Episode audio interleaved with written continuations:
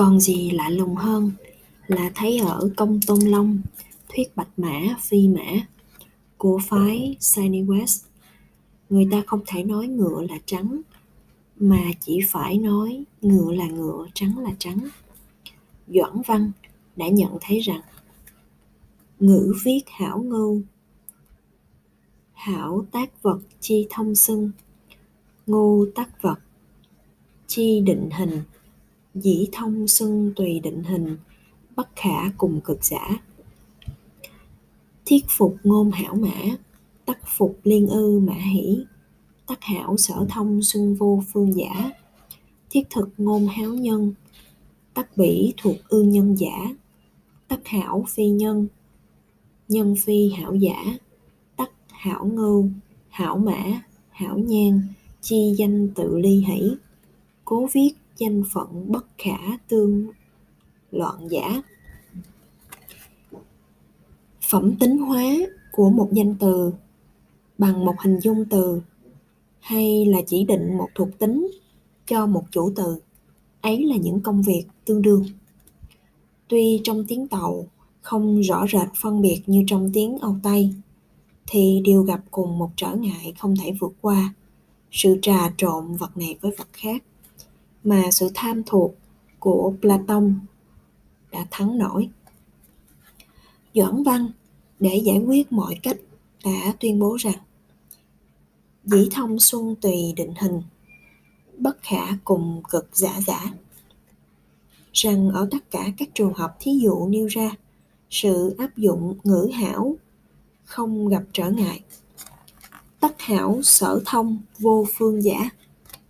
Công tôn long tìm cách lập dị bằng những lời nói nghịch lý khác gì Zenon Elet thiếu một chút thì đi đến chủ nghĩa phi lý của biến động. Những câu nó nghịch thuyết trái ngược với nhu cầu đồng nhất tính của lẽ phải thông thường ở các khu vực bởi vì nó phô bày một cách sống, bởi vì nó phô bày một cách sống sượt sự phức tạp của tất cả thực hữu tồn tại cư bất phương, quy bất khả, dĩ vi viên một bất kiến, hỏa bất nhiệt nõn hữu mao cầu phi khuyển, khiên bạch thách vi phi. Huệ thi, một biện thuyết gia của thế hệ trước, cũng chủ trương rất minh bạch. Sự không có của không gian và thời gian, sự hảo huyền của mọi đo lường. Thiên dữ địa ti, phật phương sinh phương tử nam phương vô cùng nhi hữu cùng. Kim nhật thích việc nhi tích lai. Các nhà biện thuyết phật giáo cũng làm công việc tương tự như biện thuyết trung quốc. Như còn thấy ở tác phẩm malinda Bahá, nhà trí giả phật là Nage, Nagasena Na Tiên, tức Long Thụ, chứng minh rằng cái danh dùng vào trong một vật thì không có giá trị đối với các phần tử ngoài toàn thể, hay là đối với toàn thể không có phần tử của nó? Không có người. Đáng lẽ ông phải coi biện chứng thập nhị nhân duyên như là con đường dẫn đến chỗ vô điều kiện. Ông lại giải thích thập nhị nhân duyên như là một chuỗi vô tận, chuyển đi lộn lại những vòng tuần hoàn của cái hạt cây với cái cây, con gà với cái trứng. Điều thiết yếu là sự không thấy ở đâu mà tinh thần lại hết chỗ bám víu ở đây, việc có thể có được sự xét đoán suy luận lại bị những ngữ có tính cách hàm hồ không vững chắc làm cho hư hỏng. Còn ở trung quốc thì vì sự tôn trọng cá biệt của những ngữ cho nên chỉ đưa đến chỗ quẩn quanh. Nhưng ở cả hai khu vực này thì kết quả đều tương tự, là một sự thất vọng về suy luận. Ở đây, người ta không đi đến một lý thuyết về suy luận như tinh thần đã cố gắng để đi đến. Tinh thần bỗng ngừng lại, lưỡng lự về sự không biết có thể suy luận được hay không. Sự lúng túng tinh thần, đương tìm cách tự biện giải với mình về sự vận động của nó nó bèn bỏ, không tự xét mình nữa và chìm vào trầm tư về thực tại. Đấy là ý nghĩa của những lý thuyết thực tế xuất hiện vào khoảng trong vòng ba thế kỷ trước kỷ nguyên chúng có tính cách thực tế luận và tìm trong cái bản thể luận đặc biệt, lấy biện pháp cho vấn đề suy luận. Thật vậy, một thực thể là gì? Nếu chẳng phải một cái cột trụ viễn vông của những thuộc từ, một chữ từ do những phẩm tính bản nhiên trong cơ cấu của nó sẽ ấn định. Chính thực thể, chính thực thể của đối tiếp từ sẵn sàng xác định đồng nhất tính của nó bằng những thuộc từ vô kể, không phải bất cứ thuộc từ nào mà là những thuộc từ bao bọc bản tính của nó. Đối lập hẳn với phật giáo. Phái chana tỏ một sự tin tưởng ngây thơ vào khách quan tính. Sự vật và linh hồn không phải độc nhất, có thực thể. Thời gian, không gian, đạo đức, tính xấu, hành động, nhất thiết đều là thực thể hay ngụ có thực thể những phẩm tính chúng ta tri giác đều là những cá thể. Biết việc xảy ra như một hiện tượng vật lý. Hành động là mắc níu vào chất liệu của nghiệp báo. Sự phức tạp đa nguyên của tồn tại không phải là kết quả của đa nguyên tính ở các quan điểm. Nó là thực sự. Mỗi cá thể có nhiều phương diện và diện mạo. Ở những thế kỷ đầu kỷ nguyên phát triển một luận lý học đặc biệt căn cứ vào ý tưởng cho sự phức tính của thực thể, cho phép có hai đoạn án trái nghịch đều phải cả. Như thế là những biện chứng của phật giáo và các nhà duy tâm ở các thời đại dùng để tán dương tính chủ quan của những quan hệ mới kết hợp thành một giáo lý thô sơ. Tới đây thì chủ nghĩa nguyên tử ảnh hưởng vào sự thành lập của tư tưởng luận lý phái china thừa nhận những nguyên tử nhưng khác với quan niệm nguyên tử của Democrit, vì ở Democrit thì nguyên tử không có phẩm tính còn ở đây thì nguyên tử có vị có màu có hương có hai xúc giác và là nguyên nhân của thanh âm. Một khoa vật lý học và là môn tối cổ là hệ thống thắng luận cũng chủ trương giải thích theo các nguyên tử nó thừa nhận rằng, ở thể nhỏ nhất không có quan hệ gì với thanh âm. Đáng lẽ nó phải nhận định chúng giống nhau mới phải. Nó lại gán cho chúng một, hai, ba, bốn phẩm tính. Cứ thế tùy theo chúng là không khí, là lửa, là đất hay là nước. Cũng theo như tư tưởng ấy, các môn phái phật cổ nhất, quan niệm đất gồm những yếu tố giáp. Nước là yếu tố dính, lửa yếu tố nóng, gió yếu tố độc chúng ta cũng đã thấy ở tây phương thuyết nguyên tử của lucre và epicure không tất nhiên từ chối một vật lý về phẩm tính. Ấn độ xác chứng điều ấy. Đối với tư tưởng ấn độ về nguyên tử, thì những biểu từ thích ứng cho những thể chất thì làm sao cho những thể chất, dù là những nguyên tử, phải có những thuộc từ giống với các chất lẫn lộn. Nghĩa là phải có cùng những phẩm tính cụ thể điều ấy trái hẳn với quan điểm nguyên tử của Democrit. muốn cố giải thích những phẩm tính bằng lượng tính thuần túy. như thế thì chủ nghĩa duy lý của ấn độ sẽ coi là quái lạ chúng ta nên nhận rằng, cái thực tại luận ấy đem lại một giải pháp có vẻ thực nghiệm cho vấn đề phán đoán chỉ những khẳng định nào gán cho một chủ từ. Cái thuộc tính từ bản tính là của nó thì mới xác thực. Thực tại luận của phái thắng luận gợi ra một lý thuyết về phạm trụ tính điếm được sáu cách thức không thể giảm bớt được. Thể, phẩm, động tác, phổ biến, đặc thù, bản nhiên. Ba cách thức đầu là có trong tư tưởng cố hữu của ấn độ. Ba cách thức cuối là kết quả của suy nghĩ về ý niệm phạm trụ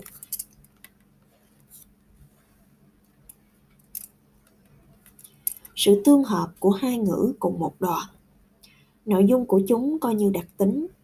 Sự phụ thuộc của những tính chất vào một thực thể. Sự xếp loại những trừu tượng ấy làm phát sinh tự sự suy nghĩ về ngôn ngữ mà ra. Ba cách đầu đại biểu cho đại tự, hình dung từ, động từ. Còn ba cách sau đại biểu cho những quan điểm về những hình thức văn phạm ấy chính danh từ Badattha nghĩa của tiếng, chứng tỏ muốn nói về việc gì và như thế nào, phân biệt với quan niệm phạm trù của Aristotle mà ý nghĩa là khẳng định nghĩa đen, là bị cáo trước công lý. Một lối xếp loại khác, quan trọng phân biệt trong các loại quan hệ khác nhau, ngoài quan hệ bẩm tính với quan hệ nhân quả. Sự tiếp xúc bên ngoài và ngẫu nhiên, thí dụ sự tiếp xúc giữa cái bình với cái bạc, sau hết là sự đối lập lẫn nhau. Mật thiết quan hệ với hai cách xếp loại trên này. Thuyết lý về những Brahmanas xuất hiện và truyền bá ra toàn thể tư tưởng giới Ấn Độ. Ý nghĩa triết lý của chữ Brahmanas là nhận thức chân chánh. Về sau, có nghĩa là nhận thức thôi, và cũng có nghĩa là chân chánh hóa thôi, hay là tiêu biểu của sự chính đáng của một tri thức. Lọc khí của chính của xác chứng. Đấy là cách thức xác đáng của mỗi loại tri thức hơn là năng khiếu của trí cũng như lý tưởng mỹ thuật không phải hoàn toàn rút sẵn trong kinh nghiệm mà tương đối có tính tiên thiên tri thức kiểu mẫu cũng là một lý tưởng hơn là một thực tại. Đấy là tính cách chung của những nhận thức luật của ấn độ. Một sự ấn định những tri thức kiểu mẫu hơn là một khoa tâm lý hay một khoa phê phán về tinh thần thực nghiệm. Hệ thống thắng luận Vaikosika, chủ trương có hai thứ tri thức có giá trị, tri giác và suy lý suy lý, lập cước trên những quan hệ khác nhau, ví như quan hệ từ nhân đến quả hay trái lại. Còn nhiều cách thức để cho một đối tượng làm dấu hiệu cho vật đối tượng khác. Trong quan hệ giữa dấu hiệu và vật bị chỉ định, có thể áp dụng cho tất cả liên hệ giữa hai danh từ. Và nó có tính cách trụ tượng hơn là quan hệ trước kia. Người ta quan niệm giữa điều kiện với điều kiện. Từ đấy ấn độ bà la môn đã tìm thấy khuôn khổ nhất định cho những suy luận danh lý sau này vậy. Đặc thù tính của những hình thức khác nhau về thực hữu cũng diễn tả căn bản tư tưởng trung quốc trong đó, chủ nghĩa thực tiễn bao trùm. Ở đây ít ra người trung hoa cũng phân biệt những địa vị xã hội, chính sự với thiên sự hay là vũ trụ luận không dời nhau cũng một danh từ thiên hạ người ta có thể chỉ cho thế giới lẫn đế quốc. Cùng một danh từ quân tử, người ta muốn nói một người hiền có quyền ở địa vị chính trị và là một nhà vua có đức hiền. Sự sai lạc trong lý luận là một phương diện của rối loạn xã hội hay mất trật tự của tự nhiên. Muốn chỉnh đốn lại người ta trông vào việc chính, làm cho chính trong ngôn ngữ suy luận, lương lý, hành chính chính trị. Mục đích là định lại tên chính danh cho vật thực tùy theo với tác dụng riêng thuộc về nó và để làm thế nào cho sự vật tuân theo vận động do danh hiệu mà nó hàm thụ Mặc tử ngay từ thế kỷ thứ năm và môn đồ của ông ở thế kỷ thứ sáu, cố xây dựng một tinh thần thực nghiệm theo chủ nghĩa duy danh cổ truyện.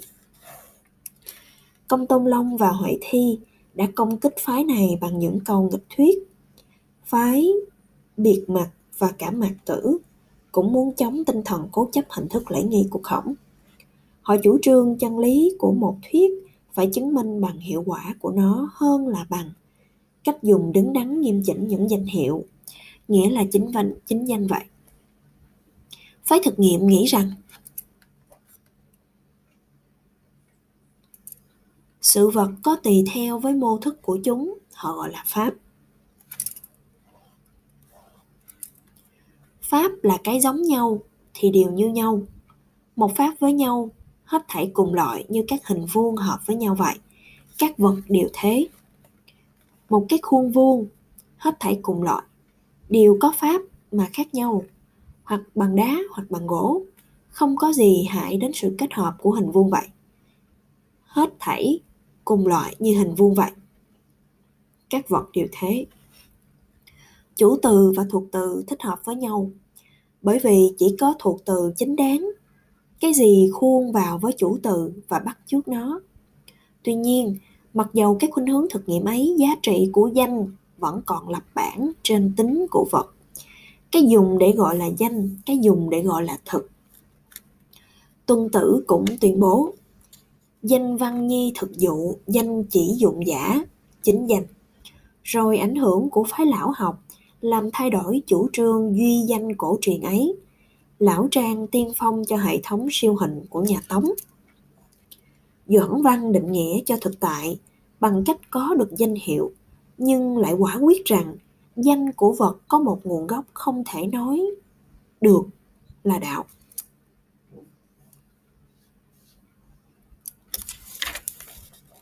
Danh giả danh, hình giả giả.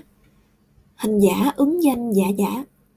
Nhiên hình phi chính danh danh phi chính hình giả. Tắc hình chi giữ danh cư nhiên biệt hỷ. Bất khả, tương loạn, diệt bất khả, tương vô. Danh vô, cố đại, đạo vô xưng hữu danh, cố danh, dĩ, chính hình. Như thế tức là quay về tiên thiên vậy. Tinh thần ấn độ vào thời đại sau này đã sửa soạn ra một thuyết suy luận hãy nhắc lại, những yếu tố tạo nên kết quả ấy có nhiều nguyên lai. Sự khảo sát triết học về giáo lý bà la môn nguyên thủy cổ xưa trước hết áp dụng vào vấn đề phân tích atman.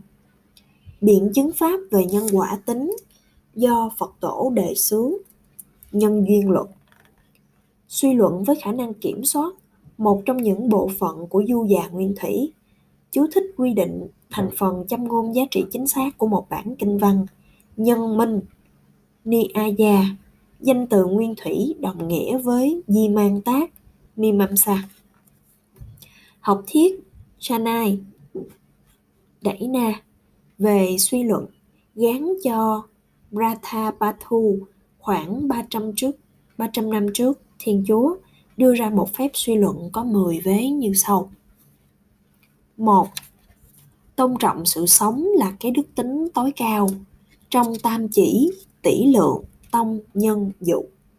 2. Tôn trọng sự sống theo kinh đổ y na, phân loại lời đoán định. 3. Bởi vì những kẻ tôn trọng sự sống được thần linh yêu và đáng được người ta tôn trọng. 4. Những kẻ làm như thế là những người độc nhất có thể sống với đức tính tối cao. 5. Nhưng dù có phạm vào sinh mệnh tha nhân người ta có thể thịnh vượng. Và dù có miệt thị kinh thánh Jana thì người ta cũng có thể có công đức ví như trường hợp của các bà la môn chẳng hạn. Ở đây á, ngứa nghề quá mà, phải bình luận thôi.